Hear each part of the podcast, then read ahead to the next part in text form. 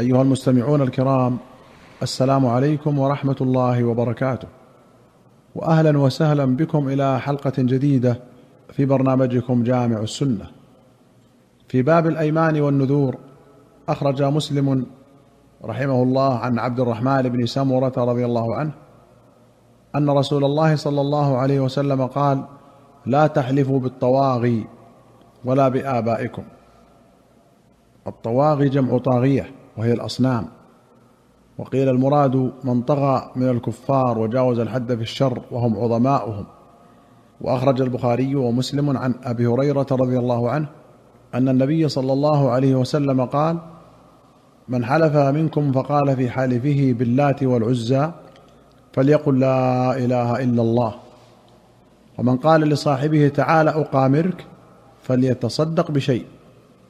قال الإمام مسلم هذا الحرف يعني قوله تعالى أقامرك فليتصدق لا يرويه أحد غير الزهري. قال وللزهري نحو من تسعين حديثا يرويه عن النبي صلى الله عليه وسلم لا يشاركه فيه أحد بأسانيد جياد. وقال النووي من حلف بغير الله لم تنعقد يمينه بل عليه أن يستغفر الله تعالى ويقول لا إله إلا الله. ولا كفارة عليه سواء فعله أم لا. هذا مذهب جماهير العلماء. وأخرج الشيخان رحمهما الله عن ابن عمر رضي الله عنهما أن النبي صلى الله عليه وسلم أدرك عمر في ركب وهو يحلف بأبيه فقال إن الله ينهاكم أن تحلفوا بآبائكم فمن كان حالفا فليحلف بالله أو ليصمت. قال عمر فوالله ما حلفت بها منذ سمعت رسول الله صلى الله عليه وسلم ينهى عنها ذاكرا ولا آثرا. قوله ولا آثرا أي ولا راويا لها عن أحد حلف بأبيه. يقال أثر الحديث يأثره ويأثره أثرا وأثارة أي رواه. قال تعالى أو أثارة من علم أي خبر منقول. وأخرج أبو داود والنسائي وأبو يعلى وابن حبان والبيهقي في السنن بسند حسن عن أبي هريرة أن النبي صلى الله عليه وسلم قال لا تحلفوا بآبائكم ولا بأمهاتكم ولا بالأنداد ولا تحلفوا إلا بالله ولا تحلفوا إلا وأنتم صادقون.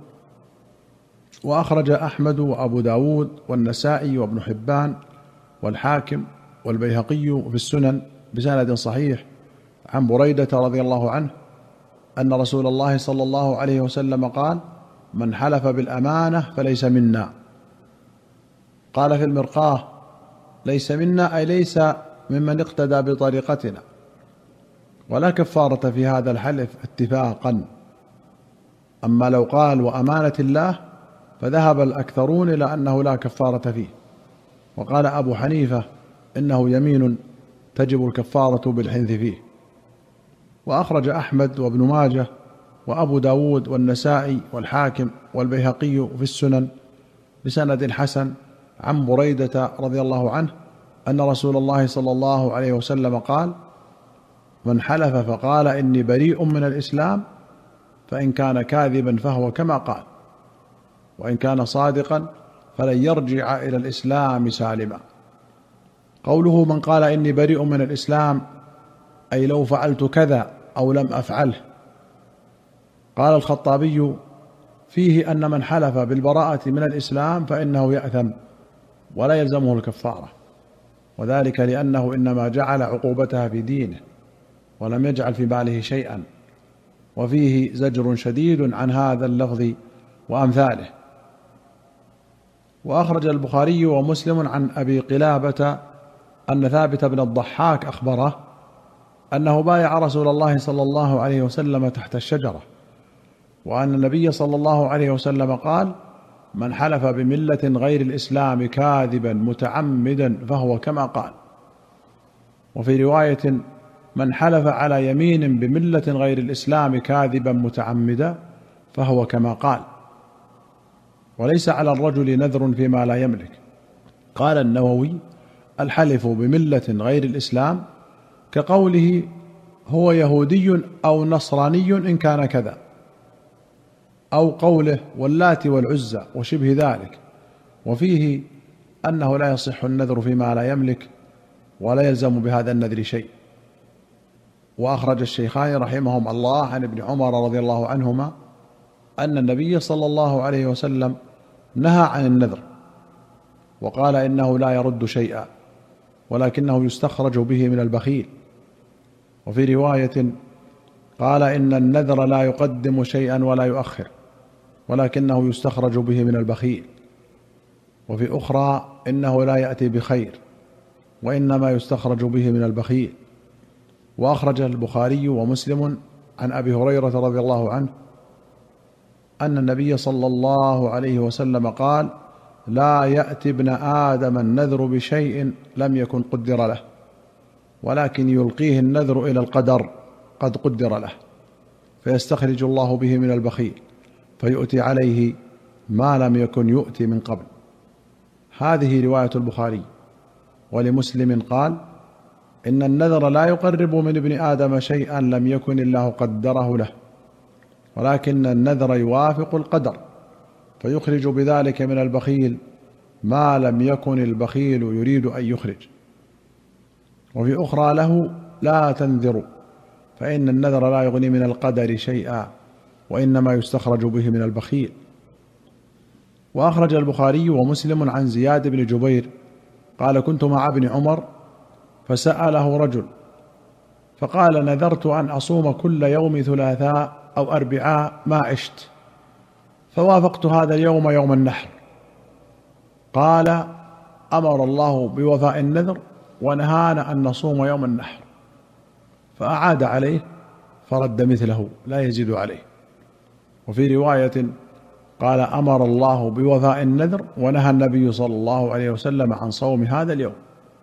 وللبخاري عن حكيم بن أبي حرة الأسلمي أنه سمع عبد الله بن عمر سئل عن رجل نذر أن لا يأتي عليه يوم إلا صام فوافق يوم أضحى أو فطر.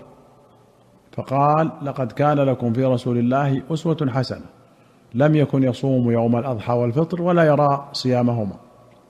قال ابن حجر انعقد الإجماع على أنه لا يجوز له أن يصوم يوم الفطر ولا يوم النحر لا تطوعا ولا عن نذر ولو نذر لم ينعقد نذره عند الجمهور. وعن الحسن قال يصوم يوما مكانه وعند الحنابلة روايتان في وجوب القضاء. وجوز الكرماني بناء على تعدد القصة أن ابن عمر تغير اجتهاده فجزم بالمنع بعد أن كان يتردد. وقال الخطابي في معالم السنن وقد ذهب عامة أهل العلم إلى أن الصيام لا يجوز في هذين اليومين غير أن أهل العراق ذهبوا إلى أنه لو نذر صومهما لزمه قضاؤه والنذر إنما يلزم في الطاعة دون المعصية وصيام هذين اليومين معصية لنهي النبي صلى الله عليه وسلم عنه فالنذر لا ينعقد فيه ولا يصح كما لا يصح من الحائض لو نذرت أن تصوم أيام حيضها. وأخرج مسلم عن عمران بن حسين رضي الله عنه قال أسرت امرأة من الأنصار وأصيبت العضباء فكانت المرأة في الوثاق وكان القوم يريحون نعمهم بين يدي بيوتهم. فانفلتت ذات ليلة من الوثاق فأتت الإبل فجعلت إذا دنت من البعير رغى فتتركه حتى تنتهي إلى العضباء فلم ترغو قال وهي ناقة منوقة وفي رواية الناقه المدربه فقعدت في عجزها ثم زجرتها فانطلقت ونذروا بها فطلبوها فأعجزتهم ونذرت لله إن نجاها الله عليها لتنحرنها فلما قدمت المدينة رآها الناس فقالوا العظباء ناقة رسول الله صلى الله عليه وسلم فقالت إنها نذرت إن نجاها الله عليها أن تنحرها فأتوا رسول الله صلى الله عليه وسلم فذكروا ذلك له فقال سبحان الله بئس ما جزتها نذرت لله إن نجاها الله عليها لتنحرنها لا وفاء لنذر في معصية ولا فيما لا يملك العبد. وفي رواية لا نذر في معصية الله. قوله أسرت امرأة من الأنصار. قال النووي هي امرأة أبي ذر رضي الله عنهما. وقوله يريحون نعمهم أي يؤون إبلهم إلى مراحها وهو مبيتها ليلا. وقوله نذر بها أي علموا بها. قال النووي في هذا دليل على أن من نذر معصية كشرب الخمر ونحو ذلك فنذره باطل لا ينعقد ولا تلزمه كفارة يمين ولا غيرها. وبهذا قال مالك والشافعي وأبو حنيفة وداود وجمهور العلماء.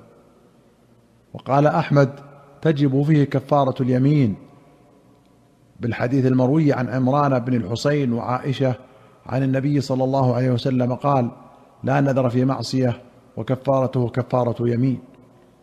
واحتج الجمهور بحديث عمران بن حسين المذكور هنا. وأما حديث كفارته كفارة يمين فضعيف باتفاق المحدثين. وفي هذا الحديث جواز سفر المرأة وحدها إذا كان سفر ضرورة كالهجرة من دار الحرب إلى دار الإسلام وكالهرب ممن يريد منها فاحشة ونحو ذلك. وفيه أن الكفار إذا غنموا مالا لمسلم لا يملكونه. أيها المستمعون الكرام إلى هنا نأتي إلى نهاية هذه الحلقة. حتى نلقاكم بإذن الله في حلقة قادمة. نستودعكم الله والسلام عليكم ورحمة الله وبركاته.